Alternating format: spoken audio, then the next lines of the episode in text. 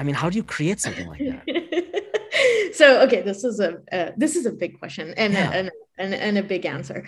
Uh, so first, I have to say that I I when I was brought on board, I I really didn't know much about like I, I also had the the idea of what Nickelodeon does. Like that's what my nephews watch.